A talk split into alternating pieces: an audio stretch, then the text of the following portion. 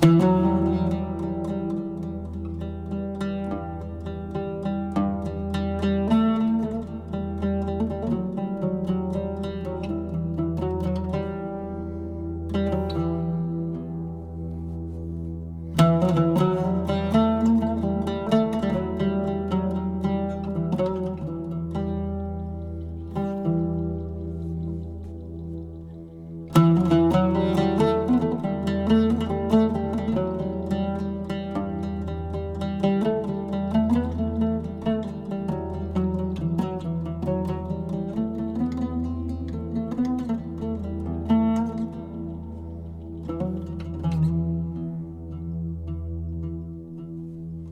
right, so I want to start off with this clip that I found on Instagram that was posted by Saul Williams, the activist musician and spoken words artist.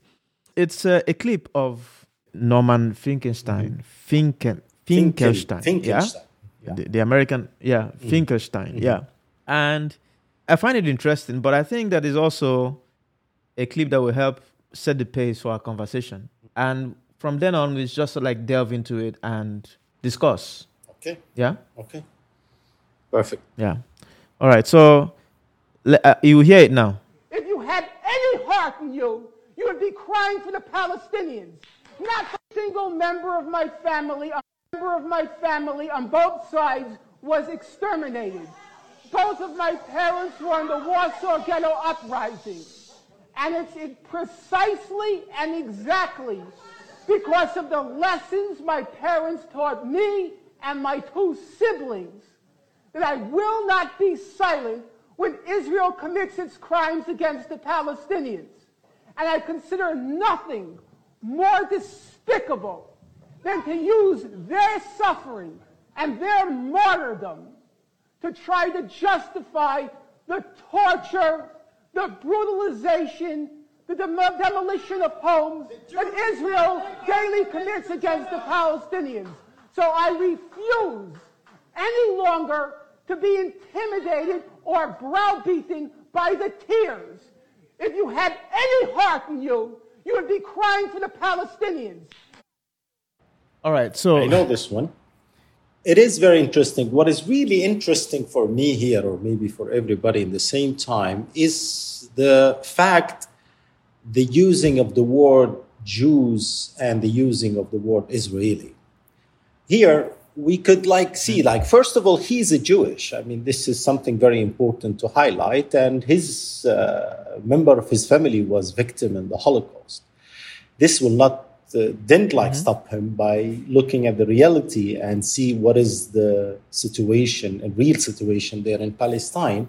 So we are talking about here for me and personally, I always do this uh, difference about Israel, about Zionism. We are not talking about Jewish or Judaism. That is totally different thing for me.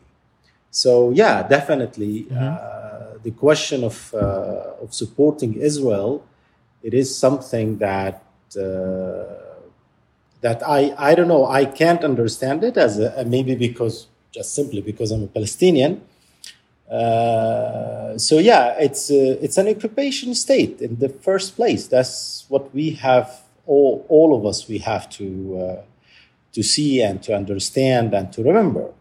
It is nothing about you know uh, just like coming and establish a state on an empty land or having the right of the land or this. No, no, we are talking about state reclaiming or putting herself as a democratic state in the Middle East, but yet to be a democratic state and still an occupier is something that nobody will understand. I don't understand this. this is the contradiction of democracy that is sometimes very difficult to hmm. process.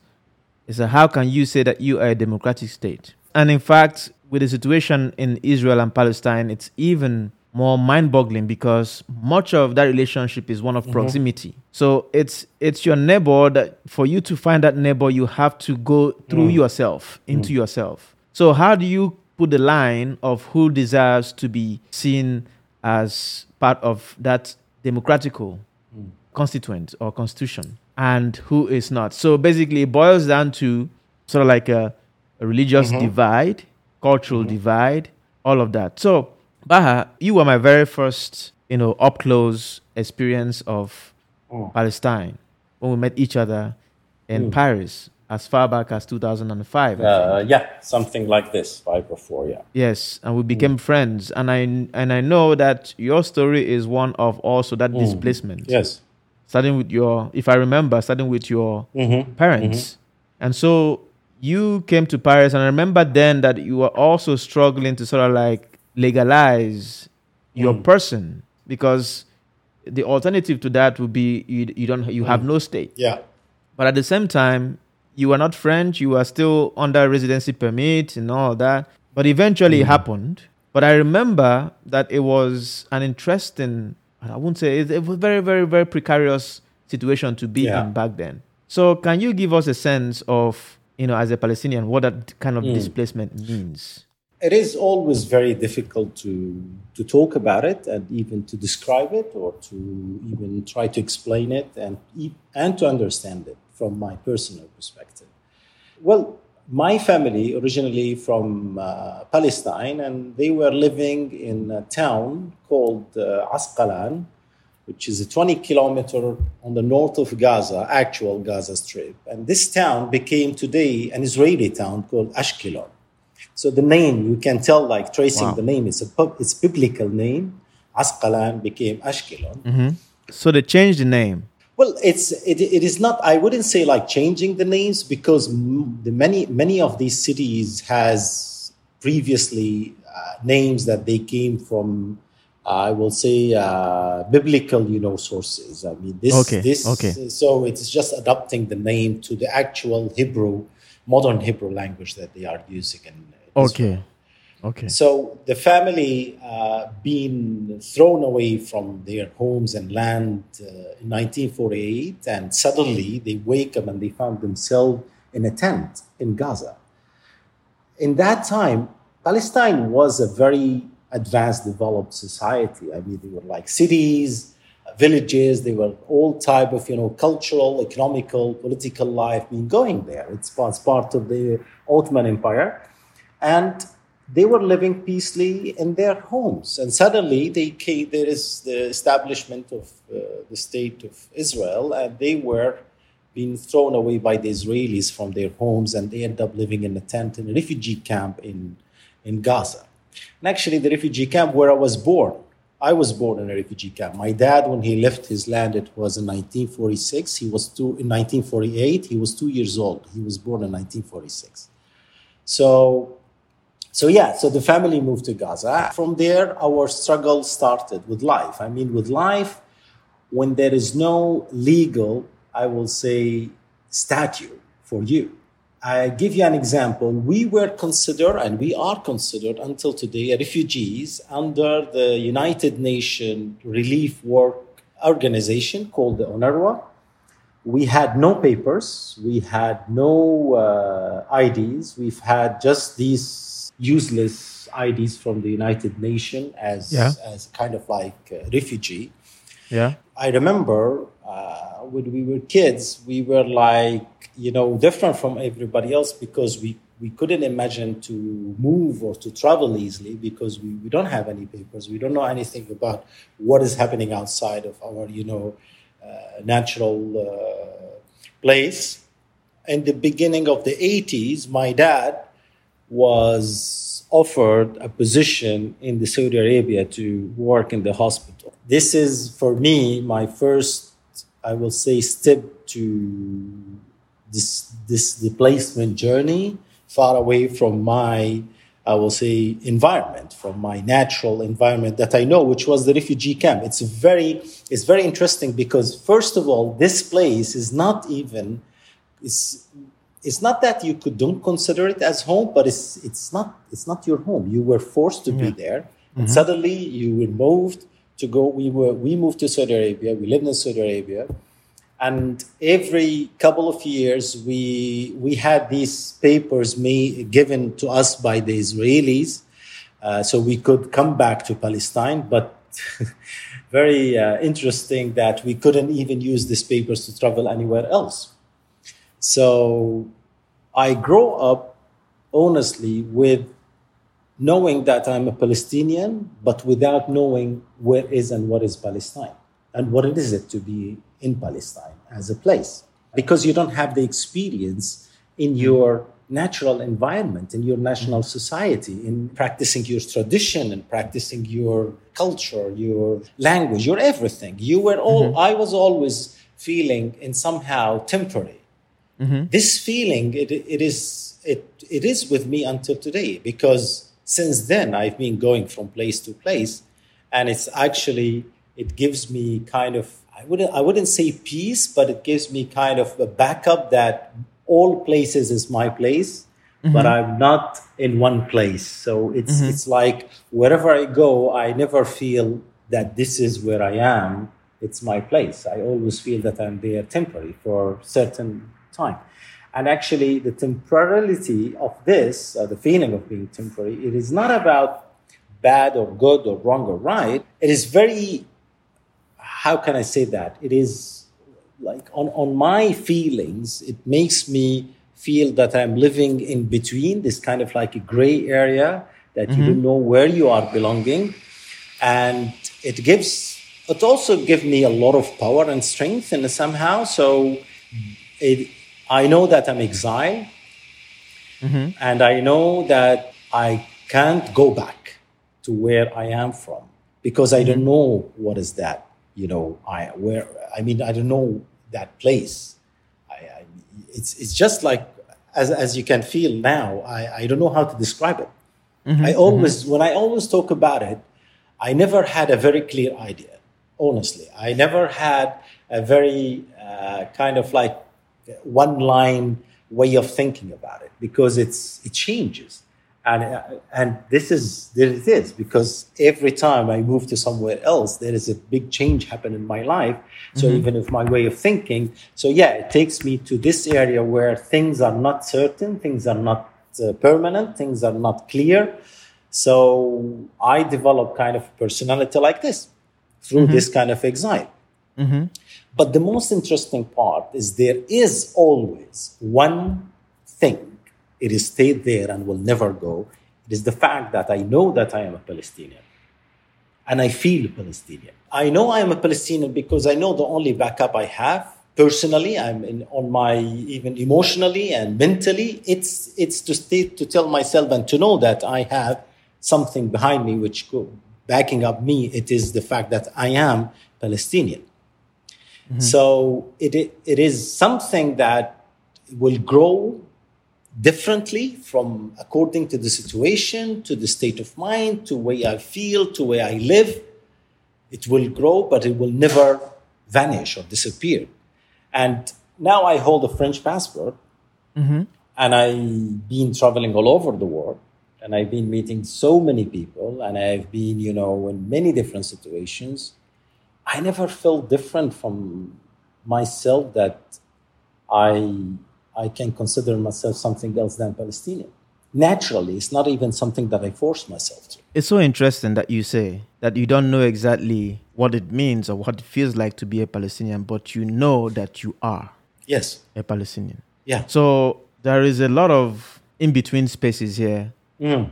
that definitely that allows or sort of like sustains this whole notion of identity and being. Mm. You know, yesterday I was watching an interview with Joseph Koudelka, one of the Magnum photographers from Czechoslovakia. Uh, yeah. So it's a film done on him where he was photographing the wall mm-hmm. in, in Israel and Palestine. But he said something mm. that is interesting. He mm. said it was like his time when, in his own time, when he left his country. Mm. It was the Iron Curtain at the time. Mm. And the Russians came. But he said something that is interesting. He said, that he has never ever in his life saw how people can unite and change immediately simply because they now have one cause. Both the old, the young, it doesn't matter anymore if you're rich or poor, your class, everyone agreed one thing. They don't want the Russians in their country. And because of that, they became so powerful. And you know what's interesting what he now said? He said, that's why the Palestinians are, are strong because of all of them agree in one thing Yes. They are Palestinians and they they all agree. It doesn't matter where whether the person is rich, poor, inside uh, inside Palestine, Gaza, or outside of it, they agree in one thing.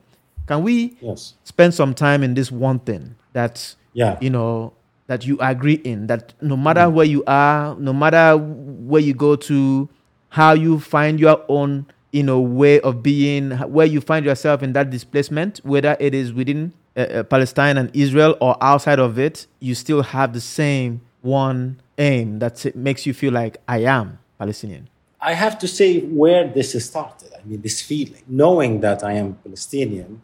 It happened to me when I was, I think, around 10 years old. We went back to Gaza to visit the family from Saudi Arabia. And I remember that the whole family, I mean, the extended family, like cousins, uncles, aunties, everybody, we uh, decided to go for kind of like a journey to discover our homeland. And my grandma was with us, and we went to the village where, or what, where was the village, their town or the village that they were living. And I don't understand. I, I, I could, in that time, I didn't really have a very clear picture about the situation, what is going on, because I was just, you know, a kid in a family and following the family. So you don't ask questions about, uh, you know, a lot of things. But I remember my grandmother, she sat in kind of like uh, a rock or a remain of a house uh, inside this beautiful park. It became today a kind of like a park on the be- beach with all this grass and trees. And she cried, and she was really, really crying hurtfully. And I was like, we didn't understand what is going on. And she was telling us, this is where my home used to be. And in that moment, I looked around and it's like, how? How this could be your home? Yes, if this used to be your home, why you are not in it? Or why mm-hmm. we are not supposed to be in it? Mm-hmm. So from that moment, I start to realize what is the meaning to have a place that is being erased, and with it, not only the place, it's all memories, stories, life, everything, and going somewhere else that is strange, that is new, uh, that the place, the new place that you need to adapt to. So f- from that mo- from that time, I always remember that scene. Wherever I go, wherever I have a new place or a new country that I live in, I mm-hmm. still like remember that moment of my life. So from that, I realized very well about what is to what is the meaning to be Palestinian without being in a place or on a ground that is Palestine. So basically, that meaning, that being Palestinian is one of absence becoming present. Yes, all the time. Exactly. It's it's like it's like you build Palestine, or I build Palestine that I imagine in my imagination, and I live it. I live in it. You know what I mean? It's like you mm-hmm. build your own. A lot of Palestinians has this experience. Each one of us, they will have their own Palestine mm-hmm. because they don't they don't know one common Palestine. Yeah. So you, you created your Palestine wherever you go, and it grows inside. It grows inside me because it's it's like according to the situation, according to my age, according to my knowledge, and and etc. and etc. I wouldn't say it's like an agreement, but I reach an agreement with myself that yes, I I don't push myself to feel to feel a Palestinian. No, mm-hmm. actually, naturally, I feel Palestinian. Let me ask now. Let me just an example. Hmm. Now, I know that your wife is, is Palestinian as well. No, Okay, she's not. no, she's thought she is. Oh, I thought she's Palestinian as well. Okay, No, no. Munia. All right. Yeah. Okay. Where I was going to now is that when you meet a Palestinian who Hmm. came to being a Palestinian from a different route as yours, Yeah, say Abnasa. You know, remember Abnasa Yeah. that we spent Yeah, time with the artist. Yeah, and I think yeah. he's back to in, in Gaza as well, right? he's in Gaza now. Yeah. Okay, so it's interesting. He's not here to speak for himself, but Mm-hmm. what do you think will be? What do you think that held you up being a Palestine, Palestinian, Mm-hmm. and his his way of being a Palestinian together? Mm. And that's that's one question. Secondly, how do you see? What do you think will be his reality right now Mm. in Gaza? Working from there as a visual artist, doing things from there. What do you think will be his reality? These are two questions. If I understand very well the first question, maybe I will answer by like putting these two questions together. There is two, as you as you just mentioned, there is we are two type of Palestinians. There is the Yeah. one who lives inside, and there is the one who lives outside. Yeah. And the one who lives inside, like Abdel Nasser, the visual artist, who's been there all of his life. He was born in mm-hmm. Gaza, he grew up in Gaza. He had the chance to leave Gaza from time Yeah. to time to visit some countries. Yeah, that's I how we will- met him. Yeah, exactly. And me, I'm the one who left Palestine when he was a kid, and mm-hmm. I never returned to it as my permanent, you know, place of living. I was mm-hmm. always returning to it for a period of time, which is like visiting and uh, spending some time there and, and, and so on. For me, it's easier, to be honest, to be mm-hmm. in this situation. I'm not talking about the question, the condition of life. I'm talking mm-hmm. about on the emotional level yeah. and this is what I what, what I what I even uh, explored and wrote about in my dissertation of the PhD about the exiled Palestinians art as artists. Mm-hmm. When you live like Abdel Nasser, exiled inside your homeland, it is a very hard feeling because the question of being exiled it is the place this displacement. It's like you are not in your country or you are not in your environment or you are not in your land. You are somewhere else. Mm-hmm. But imagine that you are still in your land which is part of palestine today gaza mm-hmm. but you are exiled. So this this kind of feeling i i really admire this guys because it is beyond what we can imagine because they live there they are in permanent contact with the situation they are in permanent contact with the occupier they are in permanent contact of something to remind them that this mm-hmm. is not anymore their home mm-hmm. you know And, and, and for, for people like us, we are Yeah. far removed from that reality. Yes. Now, but you you have a stake in that reality. Mm. So you are very close to it. yes. How do you understand? What do you understand about their tenacity to continue to be in there? I'm also using someone like Abnasa because he had a chance to live elsewhere if he wanted, Mm, but he decided to still always go back to Gaza. I, I'm always thinking about him. Huh? Whenever any, anything about the conflict comes up, I my Yeah. mind always goes to him because mm. he could have easily found his way and become. And he, he's also a very good artist, and he could have become successful mm. in Europe if he had wanted. Yeah. But he decided mm. to still go back and live in Gaza and work from there. How do you understand people like him? How do you understand people who continue to go to the mosque there, live their life every day, but only for them to always be in constant threat of being harassed, bombed, killed children? And there's always that possibility of that happening. It happened before the Ramadan started.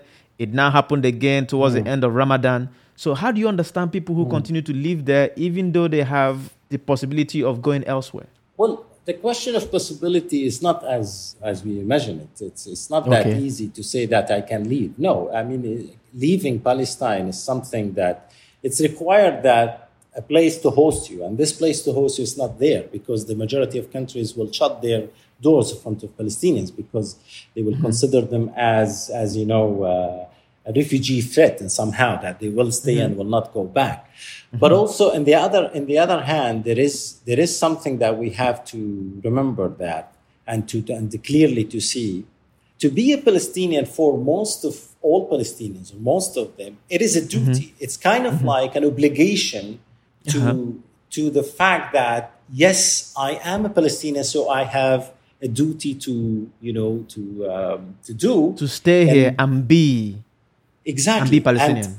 exactly. So, if you ask me personally, if I will choose a place to go back to, it will be Gaza. Yes, definitely, because it's it is the place that I can feel myself. I can do something more than I'm mm-hmm. doing it from outside.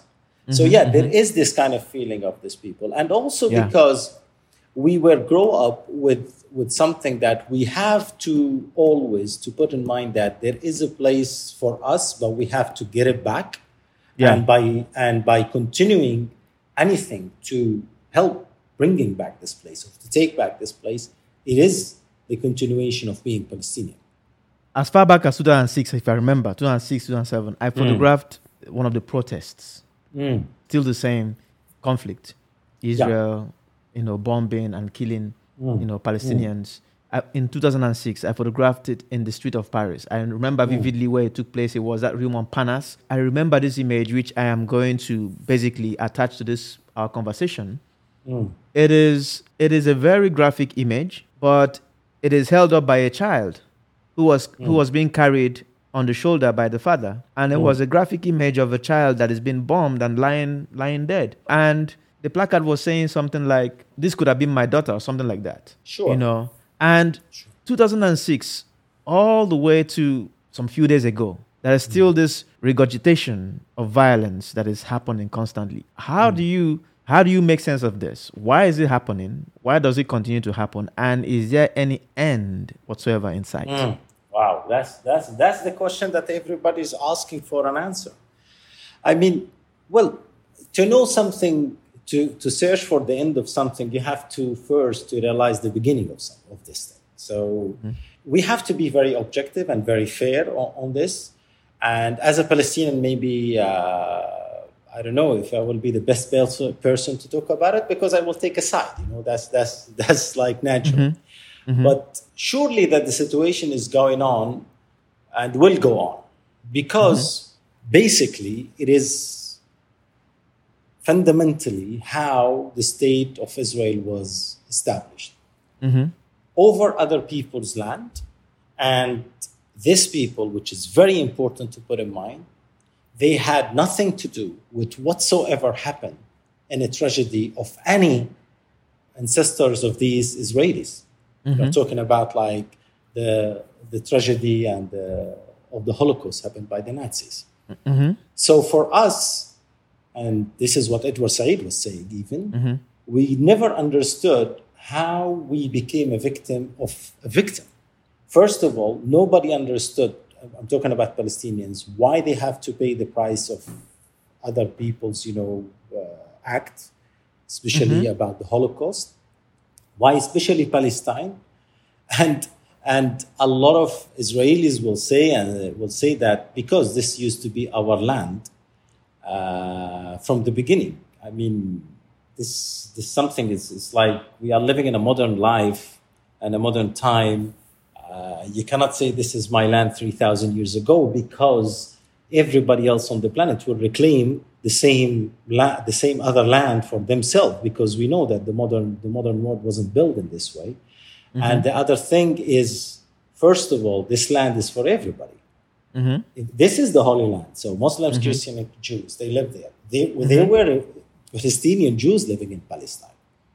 They were like, no problem with this. I mean, it's the it's it's the place that most of the, all the Christian people in the world will reclaim that this is also their home. You know, because they, they, Jesus was from there. Jesus was a Palestinian.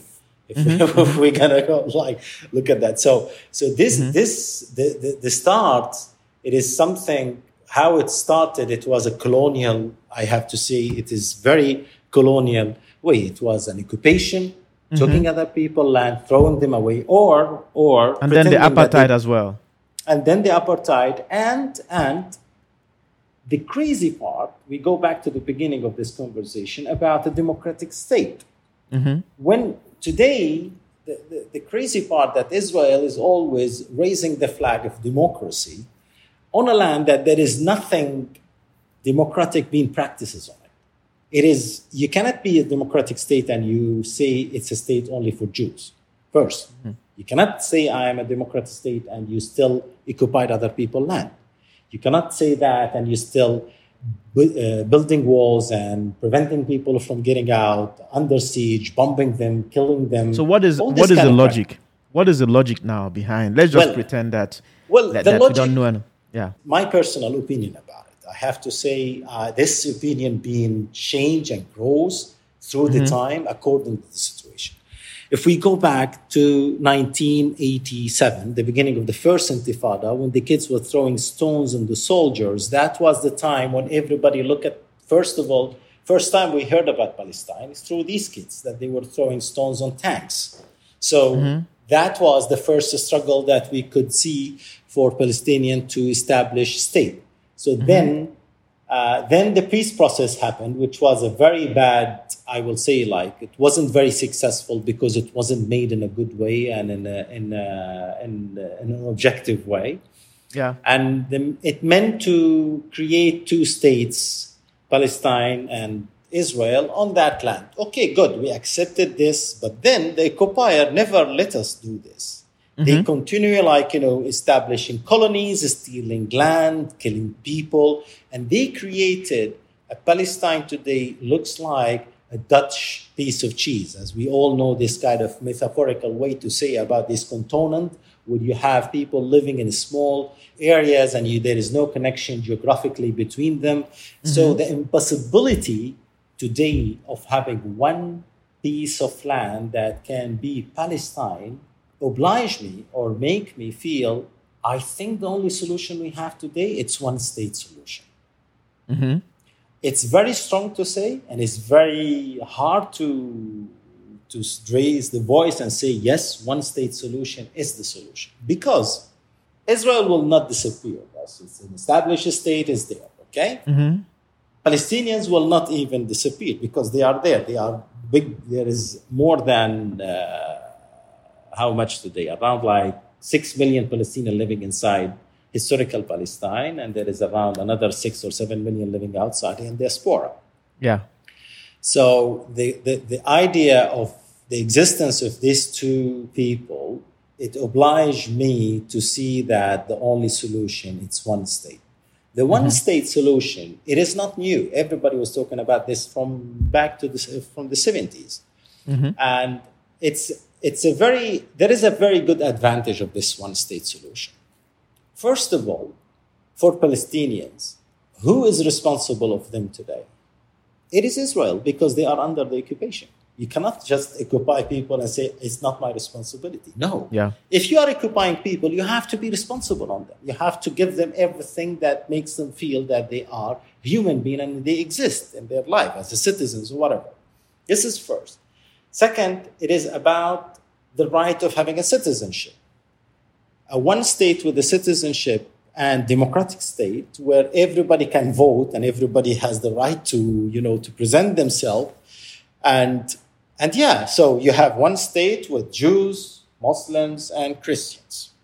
You know because what i i kept thinking about when i was reading about some of the things that led to the recent conflict now escalating is mm. that before uh, during the Ramadan. Ramadan is yeah. something that is holy and taken seriously by the Muslim community all over the yeah. world. I know that yeah. you don't want to touch that whatsoever, you know, and in a place that is already volatile with conflict, mm-hmm.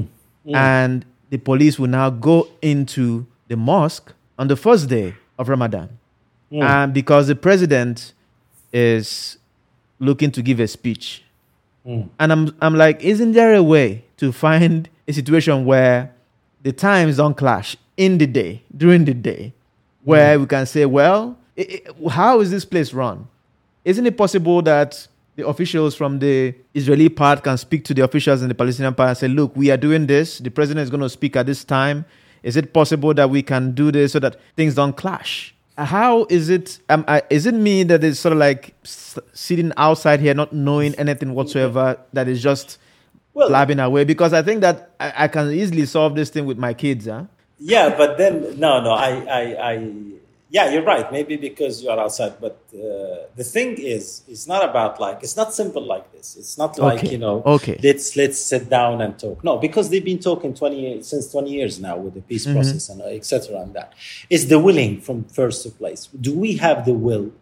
The, the Israelis as occupier has the will to sit down and to be fair and to return land and let these people to live their life on their land or not. Mm-hmm. mm-hmm.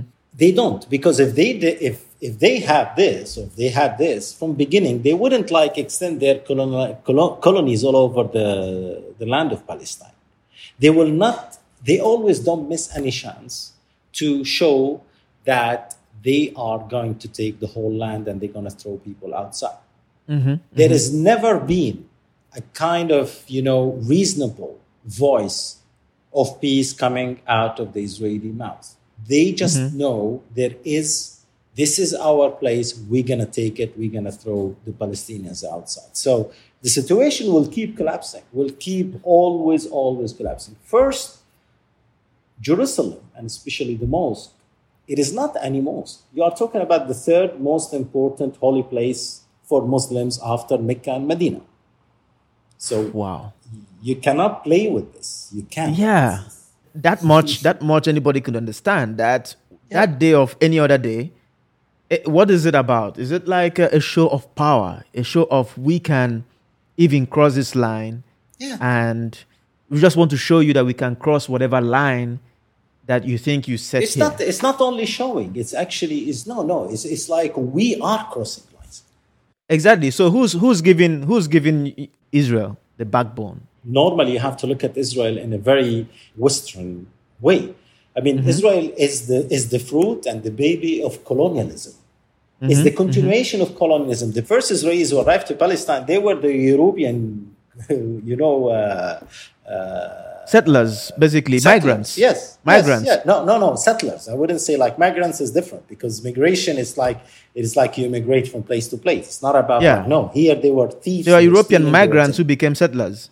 Yes. So these Yeah. people, they from beginning, it was the continuation of colonialism. And we have to see previously what happened with colonialism. It's mm-hmm. never been something that is like very nice and, and, and, and soft. No, it's always end up by, you know, killing people and taking their land and establishing mm-hmm. a new state. So that was the, the issue. So there is no one from Israeli, I mean, not all of them. There is some Israelis that they still fight for just and for, you know, the reasonable voice, and especially uh, the new historians that they were talking about uh, the right for Palestinians, the right for them to establish their state and to live on that land happily with other, you know, uh, people. But the majority of Israelis is like this. Secondly, every Israeli served in the army. Every Israeli in there, in somehow they know how to use gun. They grow up with the fact that we are powerful and we can crush anybody in front of us. Okay. And on the top of all that, you there is nobody on the world is raising their voice or stopping them. That's the crazy part because they are the fruit of colonialism and the fact that in Europe or in the US, it is the, the creation of colonialism from first place. And of course, Europe also is very much aware. When I say Europe, it is Europe as a fruit of that Second World War. Yes. And there is that part of it hanging on the conscience of mm-hmm. Europe that Yes. th- they don't want to interfere so mm-hmm. much because interfering is at the same time confronting their conscience. Yes, but also because they were always because of the of the black the black hole in the history of Europe, especially with Holocaust. Nobody wants mm-hmm. to be uh, you know target as somebody against Jews or killing Jews because the problem again we have to separate there is Jewish and there is Israelis. Mm-hmm. I mean, it's it's obvious. I mean, does every does all Jews are on the planet are Israeli? No. Mm-hmm. So the thing when it comes to the support, it don't go to the for the support of the Israelis as Israelis because it doesn't make sense. Because in this case, you don't support the state of killing other people. The support will goes because this is the Jews, this is their home. We have to help them to build it. We have to help them to protect it, and this is why the Israelis are doing whatever they want nobody even has the i mean imagine with me anybody any intellectual any journalist any uh, scholar in europe will start to speak about the politics of the israeli right-wing government and the act against palestinians. They were always right away they were labeled as anti-semitized and you know against israelis and they will you know uh, against jews and this and that. So the propaganda is there the money is there and the weakness of us as arabs is there. So all this gives the, the israelis the green light to do whatever they want because i mean it's absurd since all these wars they never been questioned they never been brought to trial. They never be in front of the judge, and they always use the fact that we were attacked. In the May, I mean, I can't see this. How could you be attacked if you consider yourself the fourth strongest army on the planet, and you have all life you can attacked by a very like poor people with nothing, with no land, with no hope, with no money, with no nothing, and they just have sorry, they just have whatever they can found, which is we call it the resistance, whether it's military or non-military resistance. It's still you cannot just compare these two things. You cannot even call it a war because Exactly. war require two armies. War require you know two states. This is an aggression. This is a massacre against just civilians. How come that today we are speaking today there is 250 Palestinians was killed in Gaza, and the, and the majority they were kids and women.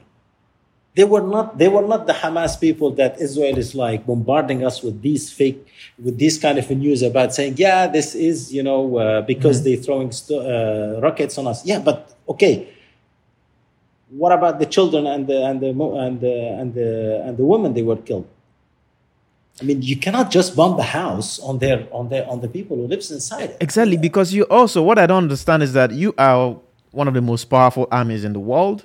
Hmm. You have the intelligence, you know, and I know that also part of being a powerful army in the world is also having a very robust intelligence system.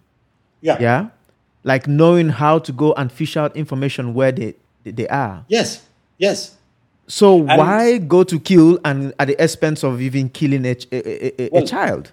Yeah, that, that's the crazy part. But also, there is something we have also to be objective and say. I am not somebody who's supporting this military action from our side against the, the Israelis.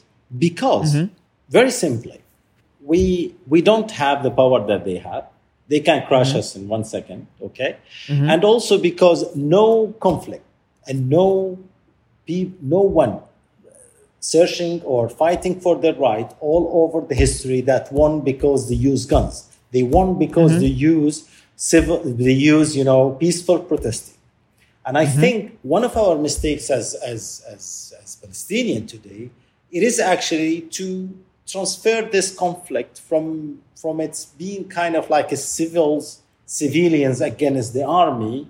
To start, you know, shooting and using this kind of military. This doesn't make sense. Because you can you can Because- win with that. Yeah. of course, because actually, in one of the best time of Palestinians that they were winning for us, it was during the first Intifada, 1987, because they were kids throwing stones on tanks. You know how much this powerful when you see this on the TV, little kids throwing stones on a tank and run, and soldiers, soldiers with all their machine guns are running after a tiny little six years old kid to catch him and put him in jail. That was our powerful, you know, moment. So we have also to look at the way that we are doing things. Mm-hmm. It is not always about I'm not going to be the one who's who sit in the corner and cry and say yes it they, they, they this they did that and they did but what about us? We also did things you know? Mm-hmm, mm-hmm. And I'm not saying that the reaction of Israel is illegitimate. No that's a hundred percent. So if you are willing and you wish to solve this problem, it's not through machine gun. It's about like just sit down, see what the Palestinian they have the right to take and give it to them. Very simple. It is it is about like no colonies. Jerusalem is Palestinian. If you want to go, if you want to go with two-state solution, I mean, it's just like this is the classical American uh, way that they are looking for this two-state solution. That this does not, it's not going to happen because they killed it, because it's impossible to to establish this. Yeah, you you have Jerusalem East as a Palestinian. You have uh, you remove the colonies, and and the refugees will come back. That's it.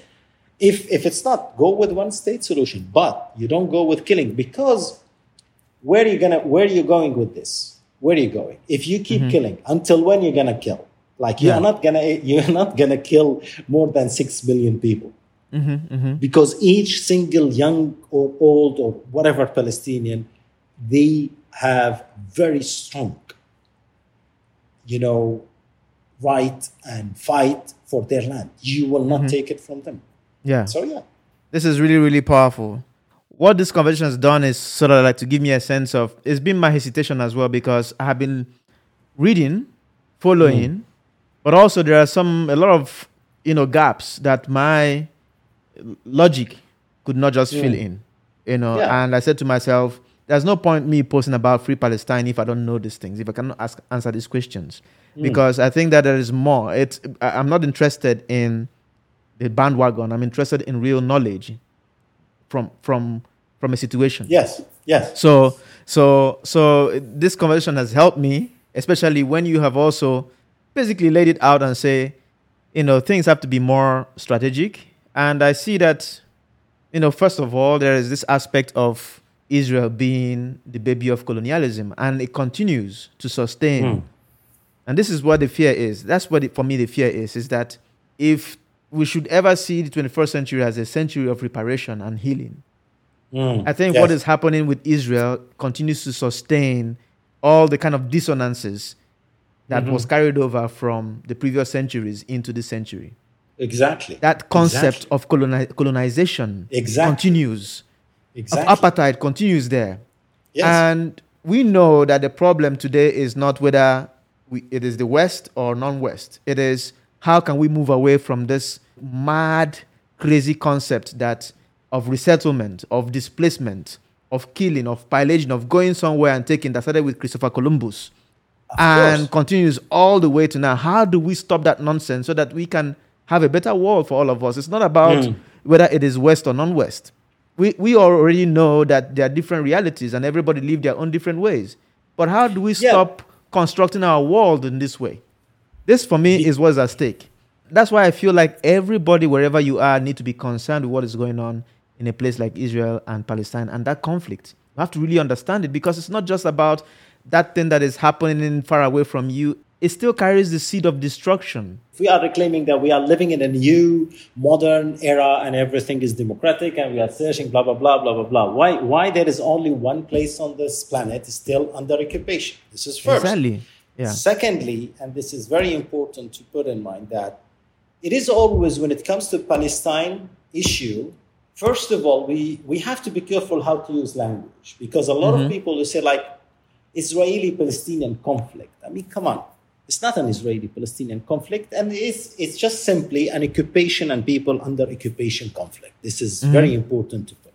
Secondly, mm-hmm. a lot of people, especially in Europe and my friends in the US and, and everywhere, once we, whatever you're going to start to talk about it, they always escape and run away by saying, this is, oh, this is a very complex issue. Well, it's not mm-hmm. a complex issue.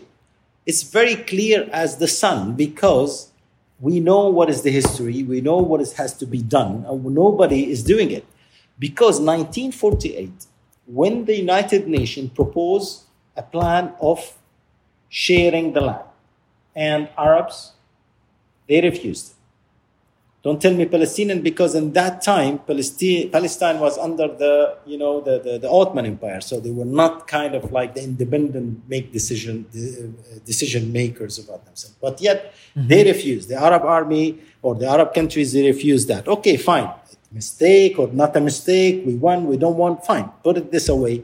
Now we came back and we said, okay, let's go back to that plan. Mm-hmm if you want to be fair, it was a plan put by the United Nations. Just, just apply it. And mm-hmm. Israel is done. That was like the, the solution from beginning. So they mm-hmm. instead they kept like taking land and destroying life of people. Mm-hmm. So, and and the other thing, and I found it very powerful these days. Whatever Israel is doing and trying to do by covering their crimes, it turns against them because the international opinion and the social media are playing a very important role today, not the media. The media is always bullshit. The fact that the social media and the people from there and the visuals that we receive, the videos we receive, the everything we see, it is clear. There is nothing to hide. There is, not, there is no propaganda there. I mean, mm-hmm. when, when the Israelis said that we don't kill kids or we don't do this and that. No, Habibi, you got the, the, the, the videos are there and everybody's seeing that. So the, the international opinion is shifting and it's changing and it's going, you know, toward the Palestinian. And this is natural because if you are a human being, you don't want to be in that position. You know, mm-hmm. it's, it's it's like this is our nature. So understanding is important, mm-hmm. and or being objective is also important. But but being kind of like putting yourself away from it and not saying anything, this is something that is not normal. For example, if we talk about the art world, nobody moves. No one spoke about it or raised the voice about it. I mean, it's, it's like it's the art, it's the power of people, and nobody uh, did something. You know, it's, it's very simple. When once a Black Matter issue happened in the US, everybody was like, you know, powerful and posting and doing, yeah, fine, mm-hmm. that's great because this is what we need because we are mm-hmm. against this. Mm-hmm. But we are, we are as a Palestinian, we were, we were waiting them to do the same. Yeah. People, so and yeah, no one that- is the- yeah yeah everyone is sort of like yeah that's cannot that's make understood double sta- the double standard thing is an issue. I mean, come on. It's like always putting Palestinian and Israelis' actions in the same basket. How come? It's it's just like it doesn't work. I mean, how, how are you mm-hmm. going to put them in the both in the same place? No, these are these are like as you said, very sophisticated, advanced army mm-hmm. bombing civ- bombing people in their homes. I mean, what? That's that's crazy. My concern is about it's not about like when this will will end it's how will this will end. Yeah yeah. Because when it's is something that we know from history it can be going on until now but it has to have an end in somehow. Mm-hmm. And how it's going to end this is my concern because what i feel that it is very safe for the western world to keep it like this Mm-hmm. because mm-hmm. since 25 years it's the same yeah I mean, Yeah. so look, when Trump was in the administration, he he's like doesn't want to talk about it. He doesn't want to do anything about it, and he mm-hmm. said like there is even impossible state for Palestinians and this and that. That was like the crazy time. Good. Biden came back and he's like, "Oh, take it easy. We're gonna go back to our classic politics. There is two states, and we're gonna help to establish these two. t- yeah these- status these- quo just slow it down do meetings up and down This is what we call the management of the conflict. This is not res- re- uh, finding solution Resolution. for a conflict. Yeah, that's not resolution, this that's not solution. Managing. This is a managing managing a conflict to keep it on because it will help everybody. It will help everybody to keep this conflict on. So yeah, it's it's, just crazy. I mean, it's, it's something that blew your mind when you look at it. As much as you look at it in a very simple way, and you see it very clearly, that it's easy to to find a solution for it or to resolve it. But at the same time, they make it super complicated. That is just like it, it makes you feel that yeah, they, they will never uh, resolve this issue. and most importantly, to move away, like you've already suggested, to move away from thinking of this as an Israeli Palestine Palestinian conflict and to think of it as something that is almost like a saw Yes. in the making of the 21st century that everyone, our children, will live in. Because if we continue to sustain this colonial concept of Mm. making nations and borders and things, again, you know, I'm very much interested in borders and you know all the power dynamics that gives birth to borders and become this thing that stops movement, spiritual Yeah. movement, you know, personal, physical body Hmm. movement, but also in the process will injure and harm the body yes. in the process because you cannot stop movement without harming the body. Of course, You and know, and speaking of borders, we have to don't forget something, and everybody's like, uh, don't notice this. Israel is the only country on the planet doesn't have borders, declared borders. Mm-hmm. You know, it's like it's crazy. If you want to look at the borders, like like the, the, each country Mm-hmm. officially and internationally known by its borders. You know, there is kind of like conflict on borders, but here, Mm-hmm. in the case of Israel, they don't. It's not. It's like Mm-hmm. it's not like Gaza here and West Bank here. It's about even inside the territories that they are normally should be Palestinian according There are, to no- the there are no peace borders. So it is, it is, It it's it's full of colonies. Although we are ending this conversation on almost like a, well, we don't know what to do about this, but I think it's important that we enlighten ourselves with these things, um, this Yes. conversation, through these conversations, and like you said, continue to look for ways to be involved. I think Yes. that it is that involvement you know, each and everyone in their own way, however proactive, um, that will Yeah. sort of Yeah. like push things um, um, exactly towards a and, and possible. to be always objective yes and Yeah. always it's very important that you always have to be objective and look at things in, re- in, on, on a, in a very real way All right. Thank you so much, bro. Thank you for, for the time. thank you for giving me the chance